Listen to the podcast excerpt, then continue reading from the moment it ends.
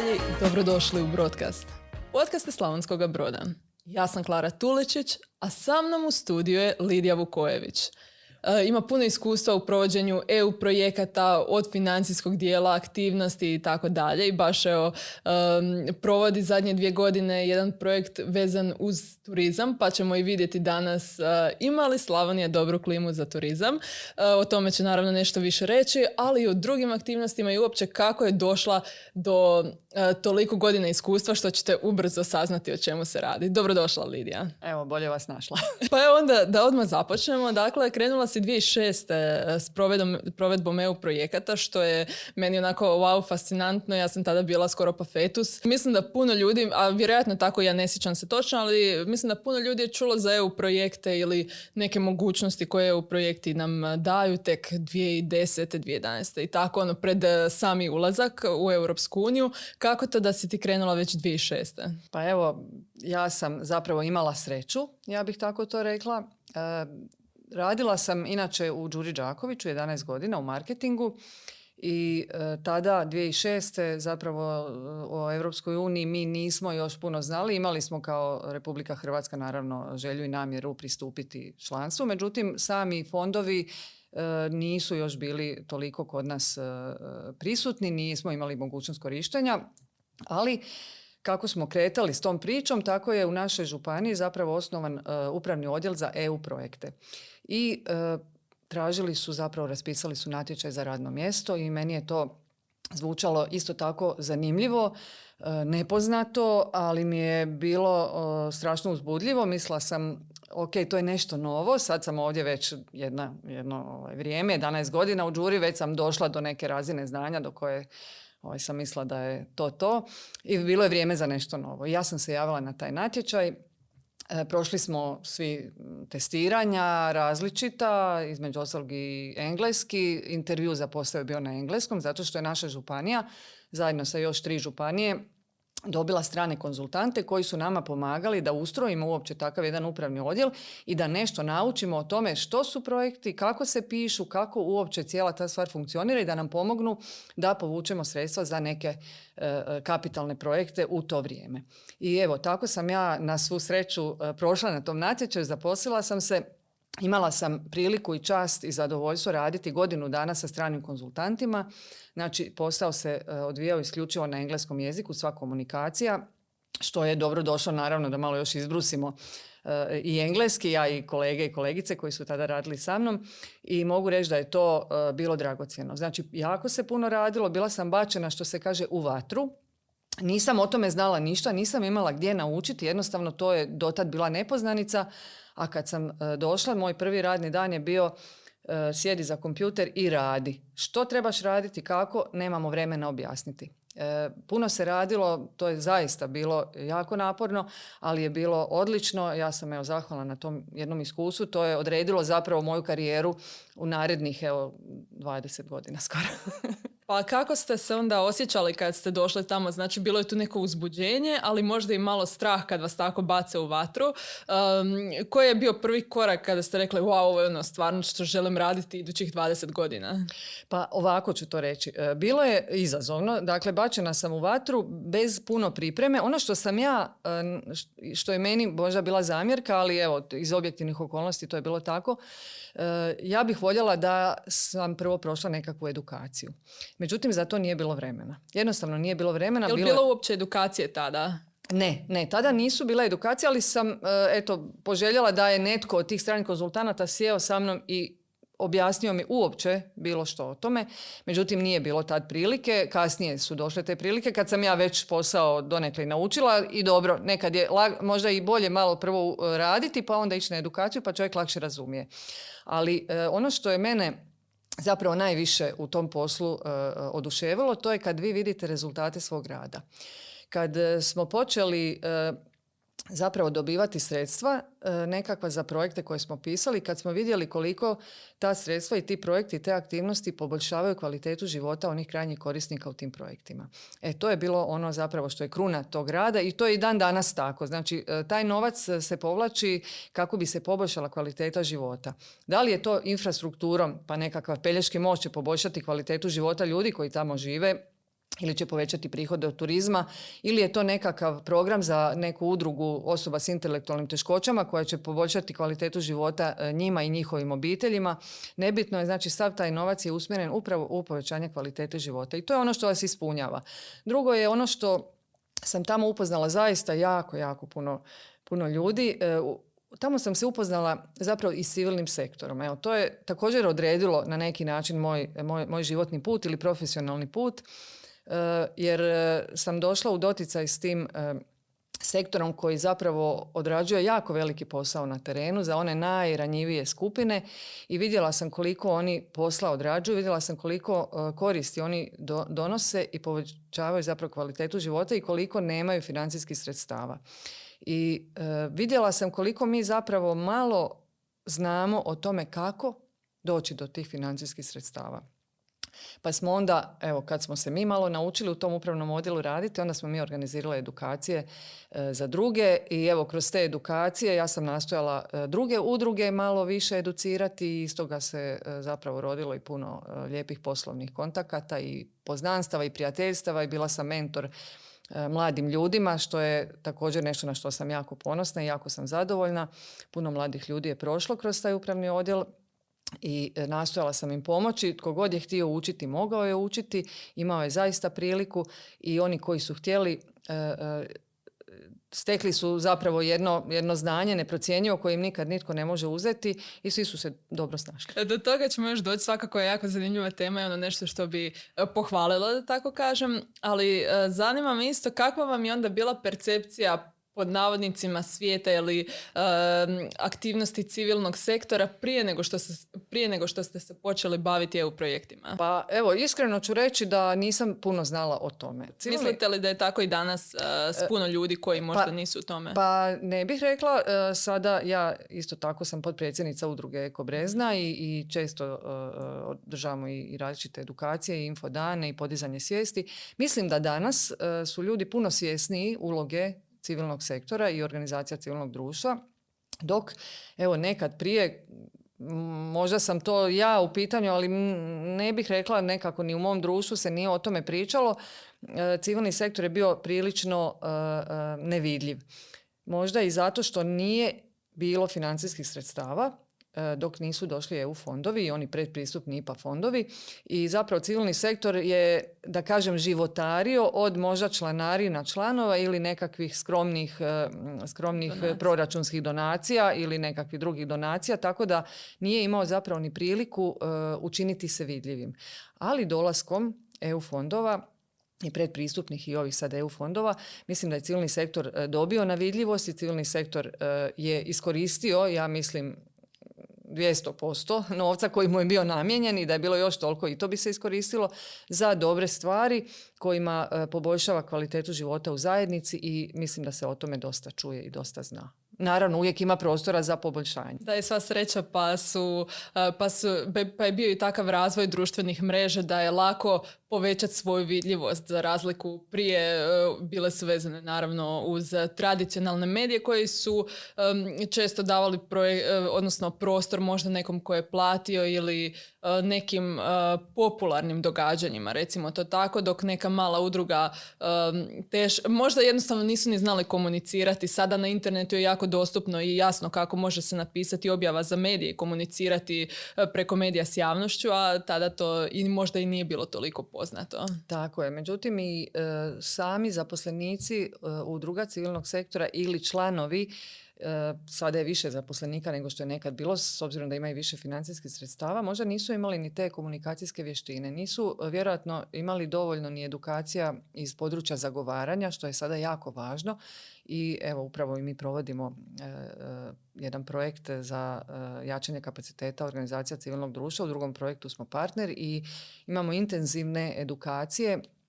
Na tjednoj bazi, barem 2 ili 3 dana se educiramo upravo iz tih tema. Zagovaranje, kako komunicirati. Jer zagovaranje je strašno važno. Zagovaranje iz područja kojim se udruga bavi nije jednostavan proces i vrlo je teško i zahtjevno. Kako vremenski, tako zapravo i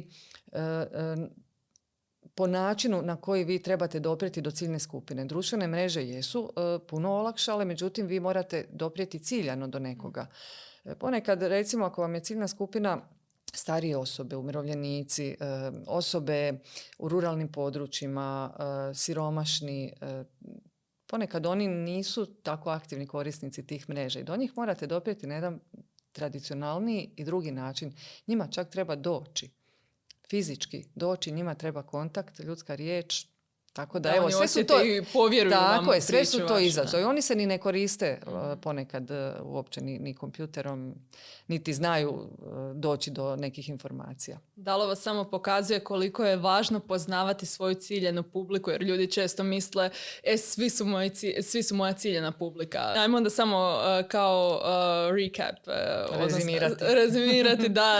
Prije jednostavno nije ni bilo toliko sredstava, sada udruge već imaju puno više sredstava i automatski time mogu i platiti svoju vidljivost, ali i naučili su toliko toga o tome kako prikazati svoje aktivnosti, kako dobiti potporu lokalne zajednice ili općenito ciljane publike, odnosno publike koju targetiraju. Tako da super, rekli ste da ste vi potpredsjednica udruge Brezna, to je Eko Brezna, da. Znam što je najgore, znam, ali eto sada kada trebam reći, ne znam. Preko udruge provodite već skoro treću godinu, dakle projekt Dobra klima za turizam, zar ne? I tiče se upravo i okoliša, ali općenito, odnosno ekološkog aspekta održivosti, ako ćemo malo ljepše, ali i općenito razvoja turizma ovdje na području Brodsko-posavske županije i Slavonije općenito. Pa kako ste uopće došli do ideje za taj projekt?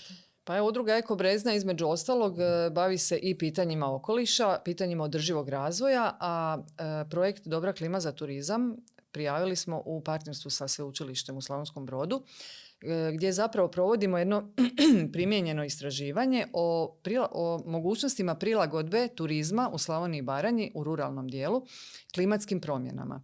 Jer klimatske promjene su zapravo tu. Već su one dugo tu, sada ih ubrzano osvještavamo. Zapravo svi mi, evo vidimo sad i ovaj klimatski summit na kojem se sad te teme zapravo potenciraju.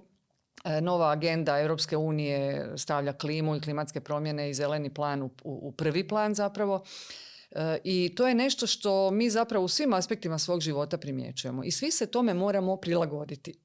Možemo se pokušati naravno i boriti protiv klimatskih promjena, međutim, po svim istraživanjima ta bitka nije baš izgledna da bi ju mogli dobiti, ali bi zapravo sad trebali naučiti kako živjeti s ovim klimatskim promjenama i kako im se prilagoditi u svim aspektima života. Dakle, mi smo uzeli u fokus turizam, međutim ne samo turizam, nego i energetiku i poljoprivredu, zato što smatramo da su one izravno povezane s turizmom. Dakle, poljoprivreda u Slavoniji i Baranji, koji su motivi dolaska turista u Slavoniju i Baranju? To su uglavnom enogastronomski motivi, onda ljepota prirode, krajolika i tako dalje. Onaj tko nama dođe u goste, taj je obično lijepo ugošćen i počašćen i dobro je jeo i pio i lijepo se zabavio, prošetao, biciklirao, što već radi, a sve je to zapravo jako vezano za klimatske promjene.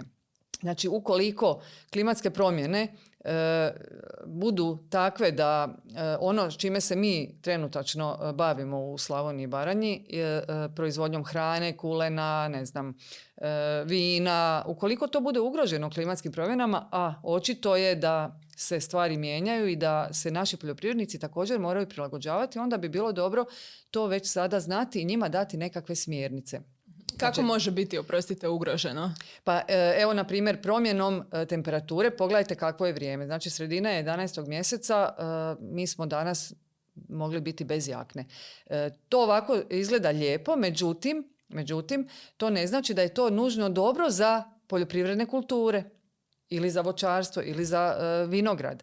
Tako da, ako se nešto promijeni, mi moramo znati kako reagirati, moramo se prilagoditi tome, da nam se ne bi dogodilo da nemamo urod. Naprimjer, ukoliko posadimo tradicionalno neke kulture u proljeće ili u drugom mjesecu, a mraz dođe krajem četvrtog, što nam se sad već događa nekoliko godina s voćkama, mi nemamo voća. što sad napraviti, znači mi se protiv tog teško možemo boriti, moramo se prilagoditi. Znači tu je sad i ta energetika dolazi zapravo do izražaja koja daje nekakve mogućnosti ili korištenja obnovljivih izvora energije ili nekakva rješenja u poljoprivredi kako nešto zaštititi, znači kako pomoću nekih uređaja modernih ili strojeva ili opreme ili postrojenja nešto poboljšati. Evo recimo jedan jako zgodan primjer, negdje kod Babine Grede postoji jedno kogeneracijsko postrojenje, znači to je proizvodnja topline na biomasu, drvnu biomasu. I to samo po sebi je, mislim, ok, međutim ono što je tu zanimljivo, to sam pročitala, tu postoji jedna zadruga, braniteljska zadruga koja se bavi uzgojem šparoga. I cijevi od kogeneracijskog postrojenja koje provode toplinu prolaze ispod njihove njive. I oni sada to koriste kako bi šparoge uzgajali točno, znači s obzirom da je tlo se zagrijava, točno po narudžbi, znači vi možete kod njih naručiti kad da vam budu šparoge spremne za berbu i oni vam ih tad proizvedu. Evo, to je recimo jedan jako zgodan primjer prilagodbe klimatskim promjenama, znači hladnim zimama ili već mrazevima koji možda nisu dobri za šparoge, kroz evo ovako korištenje nekakve energije. A ujedno je i turistička ponuda može biti. Da, u našim restoranima. Baš to je jako zanimljivo, to mi nikad ne bi palo na pamet. Dobro, nije ni da razmišljam iskreno, ali općenito kada vidimo oglas za nekakvu publikaciju, uglavnom je to na naslovnici ili solarne ploče ili vjetrenjače ili tako nešto što možda djeluje ne nužno zastrašujuće, ali za nas male ljude pod navodnicima apsolutno nemoguće, što ovo pokazuje da stvarno nije tako i da trebamo istraživati, ići malo u dubinu. Tako je. Pored toga, znači veliki dio proračuna Europske unije u ovom novom financijskom razdoblju će biti usmjeren upravo ka prilagodbi klimatskim promjenama i korištenju obnovljivih izvora energije i pronalaženju novih rješenja, znači inovacije. S obzirom da je veliki dio proračuna usmjeren na to, to pretpostavlja i da će biti i troškovi na kraju niži, i da će cjenovno biti prihvatljiva takva rješenja i običnim građanima, kako ste vi rekli. Znači svi mi, evo vidjeli ste sada ove energetska obnova kuća, zgrada, znači to nije nešto sad što ljudi ne rade, to je nešto što nam je postalo sasvim normalno i tako će vjerojatno i neka druga rješenja koja će se tek dogoditi za godinu, 2, 5, 10, jer ove klimatske promjene ne čekaju, tako da ni mi ne smijemo čekati, znači moramo raditi zapravo na tome. I evo, u ovom dijelu Slavonije i Baranje moramo promovirati neke održive vrste turizma. Ono što mi zagovaramo i evo naše preporuke koje će izraditi istraživački tim će ići vjerojatno u tom smjeru, to je da se više orijentiramo na lokalnu i ponudu i potražnju. Znači ono što je u nekakvom dometu vlaka, vlak ili željeznica kao prijevozno sredstvo se zaista promovira jako u Europskoj uniji i ovaj spoj željeznice i bicikla. Znači sjednite u vlak, ukrcajte svoj bicikl, dođite na destinaciju, izvadite bicikli i biciklirajte. I to je, taj cikloturizam, to je nešto za što mi zapravo imamo jako dobre preduvjete ovdje. Naravno, treba tu još puno raditi, treba raditi na promociji, treba raditi na unapređenju kvalitete te naše ponude, treba cikloturistima ponuditi ono što njima treba, ali istraživanja su pokazala da su cikloturisti zapravo turisti koji jako puno troše. Znači, njihova potrošnja je visoka, oni ne zahtijevaju luksuz. I nije u tome stvar, što mi ovdje zapravo u Slavoniji i Baranji ni nemamo mi nekakve sad luksuzne hotele i smještaje, ali ono što mi njima trebamo ponuditi je doživljaj. I to je ono što mi možemo. Apsolutno, pa samo ja kada po selu vlastitom idem biciklirati, prođem cijelo životinjsko carstvo. Doslovno svaki put ostanem paf, bez obzira što sam to već vidjela 500 puta, zamislite kako je tek nekom ko po prvi put to vidim. Tako da, apsolutno fantastično. Ovo što se tiče željeznice, moram priznati da sam putovala u srednju školu svaki dan željeznicom i to je, mislim, možda i boljka tog dijela cikloturizma ovdje i povezivanja i kašnjenja željeznice i tako dalje, ali dobro, nećemo ulaziti u to jer mislim da to je zapravo fantastična ideja, samo trebamo, odnosno u taj dio infrastrukture se treba malo još... U planu je, rekao je ministar da je to u planu. Dobro. Ne tako skorom, ali u planu je. Dobro, u svakom slučaju mi do tada pripremimo naravno ponudu. Ovo što si rekla da nemamo nekih luksuznih kapaciteta, što je sasvim u redu, ali mislim da do prije nekoliko godina ljudi nisu, pogotovo na selu, ni bili toliko svjesni što turizam, što turisti mogu donijeti i kakvu vrijednost općenito mi možemo ponuditi, ali naravno i dobiti od drugih ljudi. Pa jeste li vidjeli možda povećanje ponude apartmana ili kuća za odmor ili tako nešto u ovom području? Da, pa svakako. Mislim da smo svi svjesni, evo, na Peji i na svim društvenim mrežama stalno se oglašavaju nekakve kuće za odmor, što je odlično. Znači, ljudi su postali svjesni da je turizam nešto što mogu iskoristiti bilo kao primarnu djelatnost, bilo kao dodatnu djelatnost. Ono što mi moramo je bolja promocija naše destinacije i raditi na dodatnim sadržajima. Jer netko će doći, prespavat će kod nas jednu noć, ali poanta je da ima što raditi jedan cijeli dan, pa da možda ostane još jednu noć. Istraživanja Instituta za turizam i Tomasa su pokazala da u ovom dijelu, kontinentalnom dijelu Hrvatske, se zapravo ostaje jednu noć. Jedno noćenje, ili ako turisti ostaju duže, onda promijene 2-3 lokacije. Što znači da jedno područje tipa Brodsko-posavske županije za sada ne može zadržati nekoga duže od jedne noći ili jednog dana. Znači, turista područje Slavonije i Baranje smatra nekakvom destinacijom. Ne idu tako na nekakve mikrolokacije.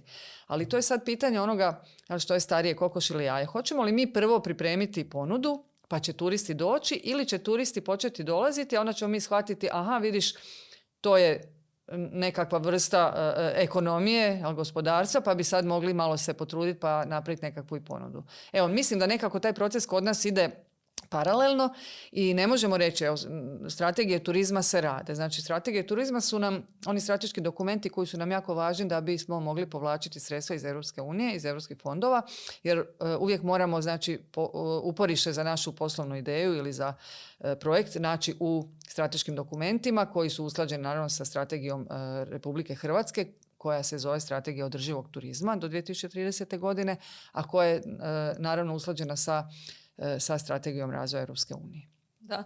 Ono što mi se sviđa isto kod provedbi različitih projekata, ovo možda se sad ne tiče direktno turizma u smislu da je to bilo primarno, ali vidjela sam da su u Bebrini napravili adrenalinski park, ali ono što mi se sviđa, ne nužno adrenalinski park, super naravno, to je odlično meni, ali što je i to za lokalnu zajednicu. Znači, dok se možda na moru ili odnosno na obali grada neke stvari isključivo za turiste, što je većini lokalnog stanovništva zapravo jako nepristupačno. Imam osjećaj kao da puno toga što se ovdje radi je pristupačno svima oko nas.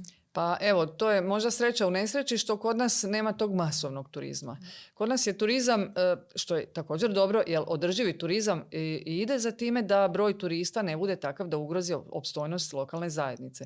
Tako da mi zaista sve što radimo u jednom dijelu je dostupno turistima i radi se možda i zbog njih, ali svakako je i za lokalno stanovništvo. I to je zapravo najbolji način. Najbolji način je da i ono što turisti sada žele zapravo po svim istraživanjima i po nekakvim upitnicima, anketama koje se provode, to je da osjete zapravo taj nekakav izvorni duh destinacije u koju su došli. Ona i buzzword autentičnost. Tako je, ali da mogu sudjelovati zapravo. Ne da ih se gleda kao turiste popreko, znači što imamo, evo, baš danas na vijestima gledam da je Split donio nekakav pravilnik da će strože kažnjavati ono ponašanje, neprimjereno ponašanje turista koje lokalnom stanovništvu svakako smeta i ne žele to i ne vole to, bez obzira što od turizma žive, ali evo, da se ovdje tako nešto ne dogodi, znači turisti žele zaista se uklopiti u ovu lokalnu sredinu. Oni koji dolaze na kontinent, to nisu isti tip, to nije isti tip turista koji dolaze na more. Znači, to je jedan drugi tip turista. Ja ću vam reći, mi možda zamišljamo i u nekakvim prospektima i promotivnim filmovima, to su mladi, nasmješeni, da, super, dolaze i oni, ali po istraživanjima naš prosječni turist koji dolazi u kontinentalni dio Hrvatske ima 47 godina. Visoko je obrazovan i ima iznad prosječna primanja. Da, i idemo to iskoristiti, taj... idemo mu ponuditi. To je netko tko želi dobro pojesti, tko to zna cijeniti, tko želi otići vidjeti nešto, kog zanima i baština i neće mu biti dosadno poslušati ili ući u nekakav interaktivni muzej ili nekakvu izložbu pogledati, ne znam, promatrati ptice, otići u ribolov. To je ono na što mi trebamo zapravo ciljati. Da, ono što često možda ljudi imaju zabludu je super je biti mlad, zabavljati se i tako dalje, ali takvi turisti često idu na city break, odnosno ostaju tako po 1-2 dana na, u hostelima i oni nemaju jednako platnu mogućnost kao što recimo ovakvi turisti kakve Slavonija privlači, ali kada smo već kod hostela, često ovdje ljudi misle da mi moramo biti na razini mora. Mi ne možemo biti na razini mora jer mi smo sasvim druga vrsta destinacije, odnosno kada govorimo kolektivno, onako, destinacije i vrijednosti koje možemo pružiti je nešto drugčije i ne trebamo se truditi biti more, nego trebamo se truditi biti mi što više možemo.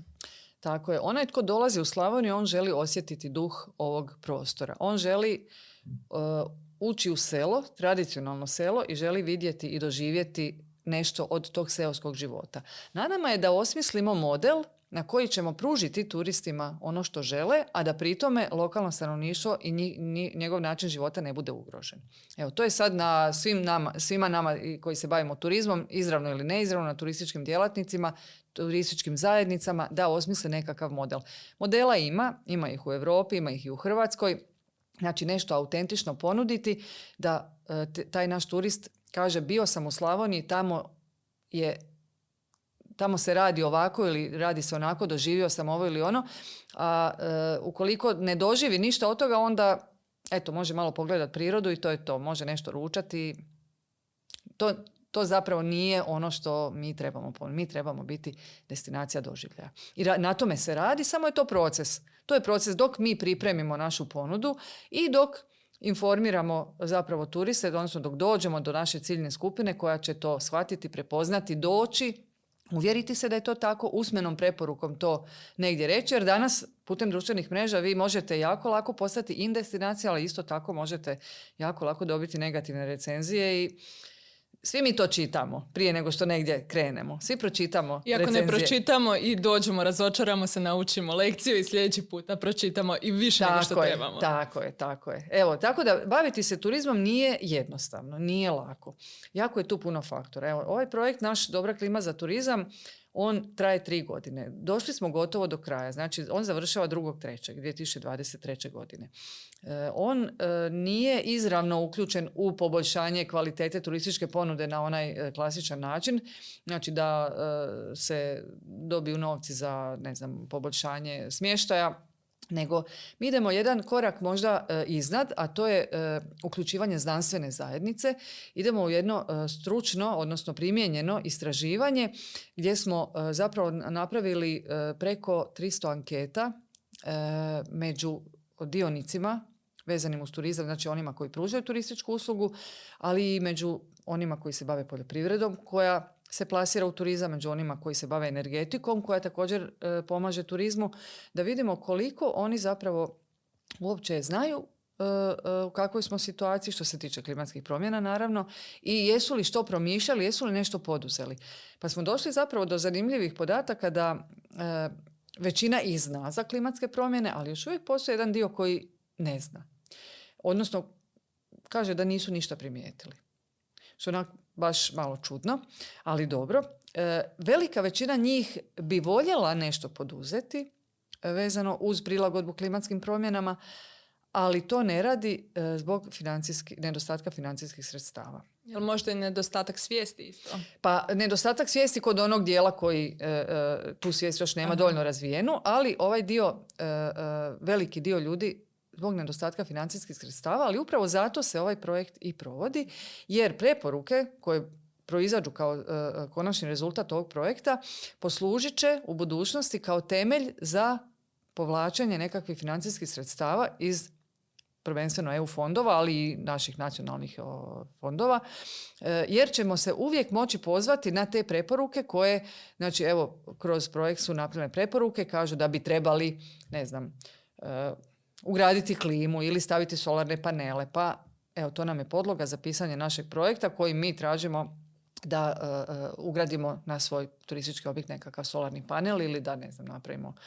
nešto drugo, dizalicu topline ili... Pa da, što baš sam htjela i pitati za aktivnosti, imali ste i različita predavanja i općenito dovodili ste i stručnjake iz nekih drugih gradova, ali odavdje govorili ste o cikloturizmu, hikingu i tako dalje, pa koje ste još onda aktivnosti imali? Pa evo, mi u sklopu projekta imamo i aktivnosti vidljivosti i aktivnosti zapravo informiranja i educiranja ključnih dionika, ali i šire javnosti. Održali smo cijeli niz informativnih radionica, infodana gdje smo javnost upoznali uopće sa našim projektom, pa smo održavali različite stručne skupove, okrugle stolove, panel rasprave. Nastojali smo iz ova sva tri područja, znači turizam, poljoprivreda i energetika, dovesti ljude koji se time bave, stručnjake. Nekad su to bili profesori s fakulteta, nekad su to ljudi koji se bave turizmom ili evo cikloturizmom. Nekad su to ljudi koji predaju na našem sveučilištu ili, ne znam, profesori iz srednje škole poljoprivredne. Uglavnom različite profile stručnjaka koji mogu zaista kvalitetno i argumentirano reći što se u tom području u kojim se oni bave događa vezano za klimatske promjene, prilagodbu klimatskim promjenama.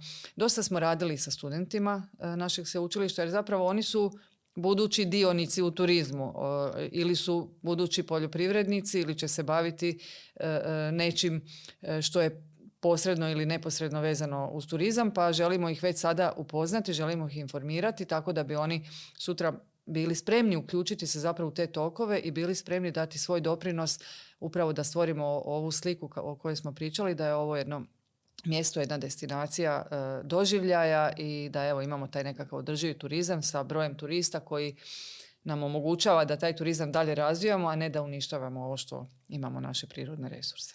Da, ovo mi je jako bilo drago za čuti što se tiče studenata. Meni su uvijek općenito studenti, učenici nakon nekako bliski srcu i baš mi bude toplo kada razmišljam da oni napreduju i to, ali mislim da je jako dobro, bez obzira hoće oni biti direktno ili indirektno uključeni, općenito na neki način pružite im nekakvu osnovu za kritičko razmišljanje. Toliko je različitih informacija u vijestima ili općenito na nekakvim portalima i teško je nekada i profiltrirati što je ili što nije ili što je prenapuhano, što je možda negdje se vrijednost umanji, odnosno naravno kako ko prikaže, onda ovako kada imaju neku podlogu, neke osnove od nekih stručnjaka, mislim da je to jako dobro da sami lakše dolaze do zaključaka ovako važnim temama.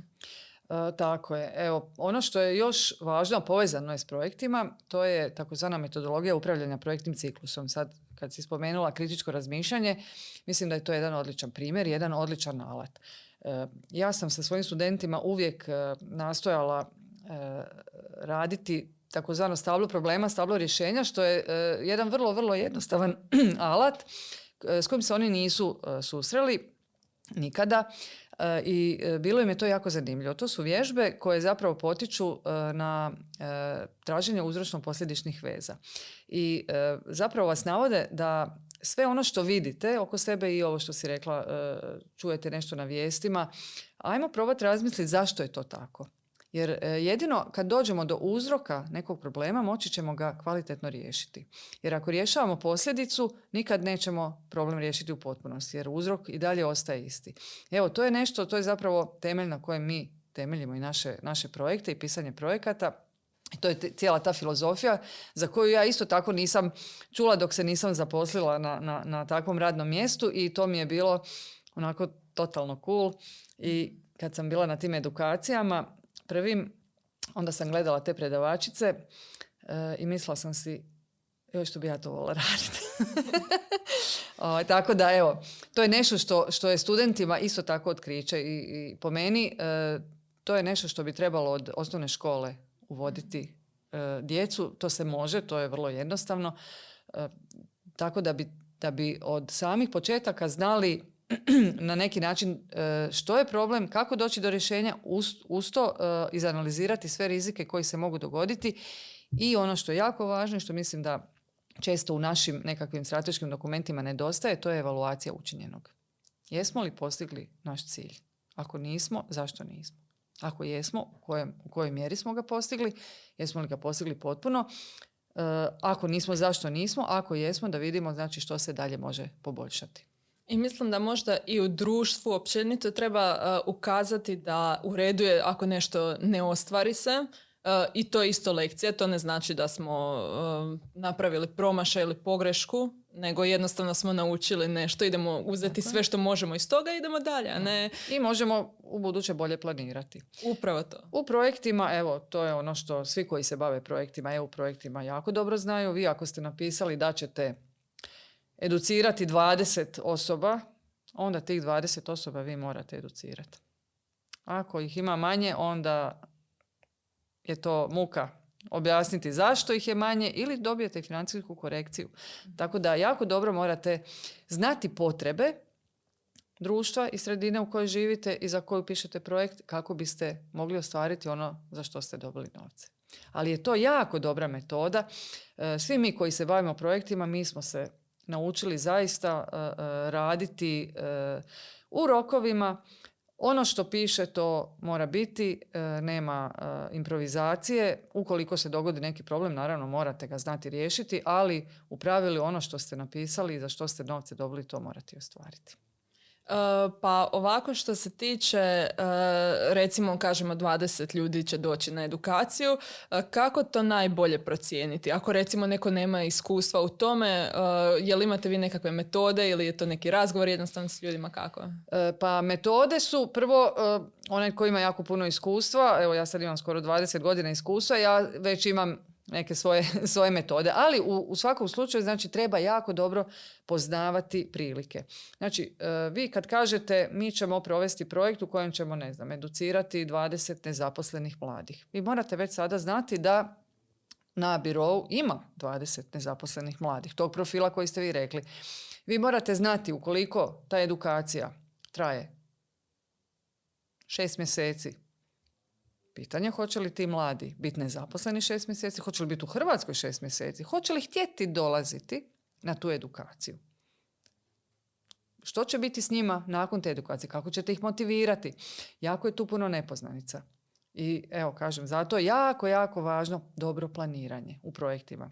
Jer projekt se ne priprema samo kad izađe natječaj pa se napiše projekt sukladno uvjetima natječaja. Vi projekt pripremate puno, puno ranije, na nekakvom svom papiru, u svojoj glavi, u nekakvim svojim planovima i onda kad vam dođe natječaj, prigoda za pisanje projekta, vi već konstrukciju nekakvu imate u glavi. Zato. I uvijek se može dogoditi neka nepredviđena situacija. To su ti rizici. Nekad se u projektima bilo je obavezno napisati analizu rizika. To je isto jedan jako, jako zgodan alat. I trebalo bi ga koristiti u svakodnevnom životu. Što to znači? To znači da vi morate napisati koji su rizici u provedbi vašeg projekta i što ćete poduzeti da te rizike umanjite. I sad ja kad sam držala edukacije iz pisanja projekata, kad pitam svoje polaznike koji su rizici, što se može dogoditi da vaš projekt ne uspije, da vi nešto ne odradite od aktivnosti, pa onda niko ne zna. Pa zašto bi se ne? Oni su sve to tako lijepo isplanirali da se ne može ništa dogoditi da to ugrozi. Onda ja kažem, ok, evo najbanalniji primjer, planirali ste održati evo, u okviru projekta nekakav koncert na otvorenom. Što ako padne kiša? E, onda počnu razmišljati. Znači, vi morate napisati da, što je rizik, kako biste onome tko vam daje novce pokazali da ste jako dobro razmislili što sve može poći po zlu ili po krivu, kako biste bili spremni učiniti nešto da spasite tu situaciju. Znači, ukoliko padne kiša, selimo se u dvoranu. Ali to znači da smo već unaprijed, kad planiramo taj koncert, već kontaktirali i dvoranu i vidjeli jel možemo to napraviti, imali mjesta, jel slobodno i tako dalje.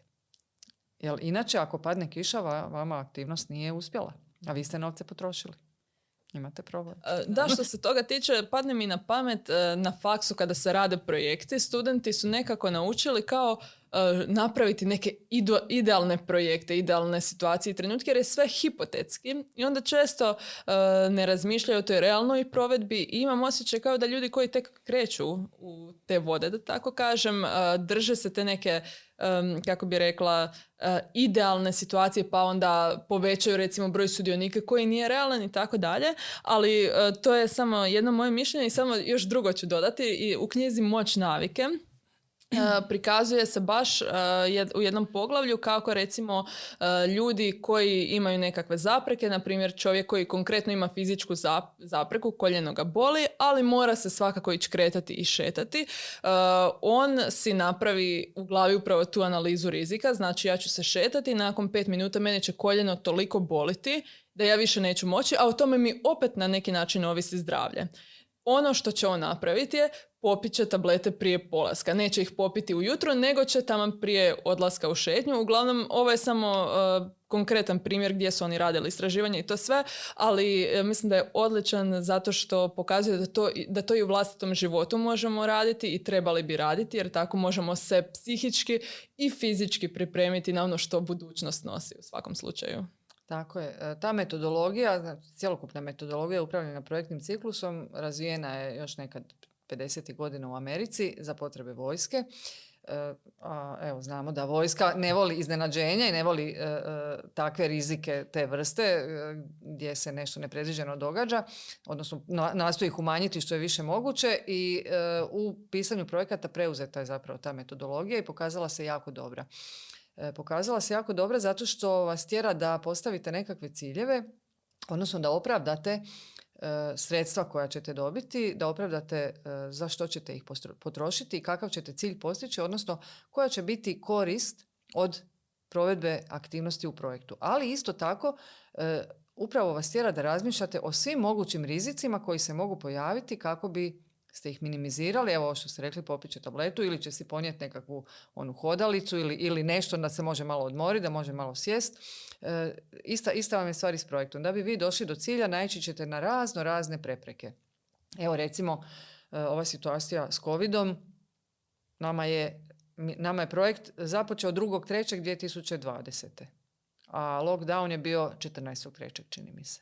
Da, ili 15, tako negdje, da. Znači, 2 tjedna nakon što je projekt započeo, nakon što smo potpisali ugovor, došlo je do lockdowna. A mi smo planirali različite aktivnosti, pogotovo ove informativne i promotivne, recimo gdje smo planirali da će nam na nekim aktivnostima biti 40 sudionika. Znači, to je bilo potpuno neizvedivo. E sad, što smo mi napravili? Mi projekt moramo provesti. Onda smo mi odlučili raditi više takvih događanja sa manje sudionika. Jer je bilo ono do 10 je nekako se moglo, pa smo mi onda napravili puno više od onoga što je planirano sa manje sudionika. Kako bi na kraju dobili ukupno jednaki broj planiranih sudionika na tim događanjima, ali uz evo, nešto veći naš angažman, ali evo, to je tako, to je u projektima nešto s čime se morate nositi, što na primjer nitko nije mogao predvidjeti. Pa smo dosta toga radili i online. Evo, onako, prilagođavali smo se kako smo mogli i morali. Da, pa ste u tih godinu dana naučili možda više nego u zadnjih 10 godina provedbe projekata uživo. Naučili smo, da, neke stvari, služiti se nekim tehnologijama, iako ja osobno nisam pobornik tih edukacija na daljinu, evo, ali mogu reći na fakultetu predavala sam uživo i to je jedan poslije drugi pristup, poslije drugi odnos i poslije drugi feedback koji vi dobijete. Znači, gdje ja pogledam svog studenta u oči i gdje ja dođem njemu i pogledam što je napisao i prokomentiramo to zajedno i on se osjeća slobodan i nešto reći, javiti se i prokomentirati i nije bitno izaći ako treba i vratiti se. Sve je to ok. A online nastava, niti ja vidim njega, niti on vidi mene. Odnosno, ja znam da on mene najvjerojatnije ne sluša. Jer imam studenta kod kuće pa sam vidjela kako to funkcionira. I imamo mi svi, tko ima djecu, ali tko je prošao online nastavu, zna kako to funkcionira. Ja osobno nisam za to. Ja smatram da je ovaj osobni pristup puno bolji i ta osobna interakcija. Pogotovo u ovom našem poslu, pripremi projekata. Mislim da je to ključno. Da, većini je sve što je online dosadilo i prvo možda je nešto novo, uzbudljivo skoro, a onda kasnije već niko to ne želi više. Da. Ali i dalje se to radi i u redu, to olakšava neke stvari, ali ja osobno smatram, možda je to sad i zbog godina, ali ja sam više za taj pristup uživo. Pa evo, spomenuli ste više puta svoje studente. O čemu se tu radi? Imate na sveučilištu ste držali predavanja, ali još vodite nekakve radionice ili kako? Pa da, evo, držala sam na sveučilištu predavanja za drugu godinu diplomskog studija i zapravo smo radili ruralni razvoj, radili smo pisanje projekata. Zapravo ono što sam ja nastojala svojim studentima pokazati je zapravo ta perspektiva njihovog života i rada u Europskoj uniji i sve ono što Europska unija planira, a vezano je uz njihovo zvanje i uz njihov budući posao i njihovu buduću karijeru. Smatrala sam da je jako važno da znaju što se planira kako bi oni zapravo svoje nekakve napore i aktivnosti mogli usmjeriti upravo u onom smjeru u kojem ide cijela Europska unija, jer se mi kao Republika Hrvatska moramo prilagoditi strategijama Europske unije. I mi to i radimo, tako da će njih to dočekati na kraju. A smatrala sam da je vrlo korisno upotrijebiti upravo ove alate iz metodologije upravljanja projektnim ciklusom, kako bi se i s tim upoznali, kako ne bi sutra kad netko spomene projekt, da ne znaju niti kako projekt nastaje, niti na kojim principima zapravo počiva. Da, i možda će upravo biti oni ti koji za svoje poduzeće ili za svoj OPG upravo to prijave projekti i prepoznaju zapravo prilike za koje možda nisu ni znali prije. Tako je. Mislim da danas EU projekti nisu više nikakav bauk, a evo ja smatram da su oni nekakav nositelj razvoja upravo u tom ruralnom dijelu. To su naši studenti koji su uglavnom ili tu iz naše županije ili iz okolnih županija. Danas sutra oni vode svoj OPG ili se zapošljavaju negdje gdje će ta znanja sigurno biti dragocjena. Odlično. Kakva je njihova povratna informacija? Ali oni prepoznaju tu vrijednost ili to treba tek još malo doći? Njima je velika većina toga bila potpuna novost, što je mene malo iznenadilo jer je to već ipak 5. godina njihovog studiranja. Ali dobro, prihvatila sam to da znači vrijeme da krčimo neke nepoznate terene i jako su dobro prihvatili. Evo, mislim da ih je to dosta zainteresiralo i mislim da su vidjeli važnost toga. No, evo, svi smo mi bili studenti, dok studiraš ne možeš ti sebi baš pravo ni zamisliti što je stvarni svijet. A kad kreneš u taj stvarni svijet, onda se možda sjetiš nekad, nekad je netko spomenuo dok smo studirali, sjetit će se oni, ja sam rekla, ja sam im na raspolaganju za savjete, ako budu trebali kakvu pomoć, tu sam. I evo, mogu reći, jedan primjer jedne studentice, imala je kod mene završni rad i nakon toga se zaposlila, jako je zanimala ta tema i zaposlila se baš na provedbi projekata, ona je iz Osječko-baranjske županije i to mi je onako baš jedan jako lijepi primjer. Evo, znači da je netko našao posao zato što ga je zainteresiralo malo, evo, da, direktno ste utjecali na njihovu karijeru. Da, tako da to je baš onako jedan lijep osjećaj. Odlično. Pa evo, jel biste još nešto možda dodali iz svoga života, neku važnu lekciju? Važnu lekciju? Ili projekt? Pa projekata je bilo jako puno. Evo, kroz te projekte, ja mogu reći, imala sam sreću, naučila sam strašno puno iz raznih područja života. Dakle, radila sam projekte od poljoprivredne škole, sveučilišta, udruga raznoraznih. Dobila sam uvid u probleme i potrebe zapravo različitih skupina ljudi. Neću reći uvijek ranjivih skupina, ali evo, od toga što je potrebno studentima, što je potrebno našim đacima u poljoprivrednoj školi ili u tehničkoj ili u industrijskoj ili gdje god, što je potrebno nezaposlenima, mladima, što je potrebno tim članovima udruga različitih. I jako je lijepo kad imate nekakva znanja da ih možete usmjeriti, da im možete pomoći, da im možete na neki način poboljšati kvalitetu života.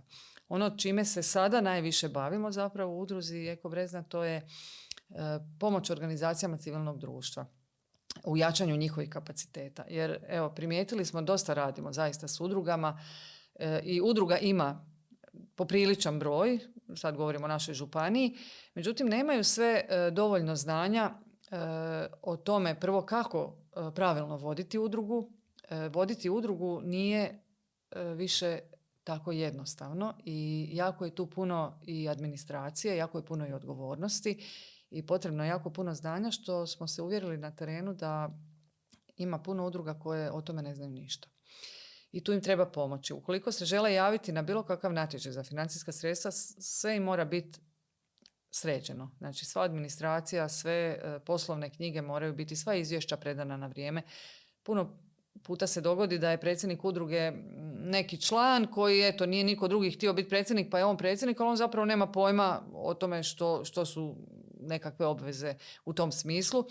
Tako da im, evo, tu pomažemo i zapravo provodimo jedan pilot projekt, imamo info točku za udruge gdje se zaista jako puno udruga nama obraća, one koje možda imaju neki slabiji kapacitet administrativni, da im pomognemo, da ih savjetujemo.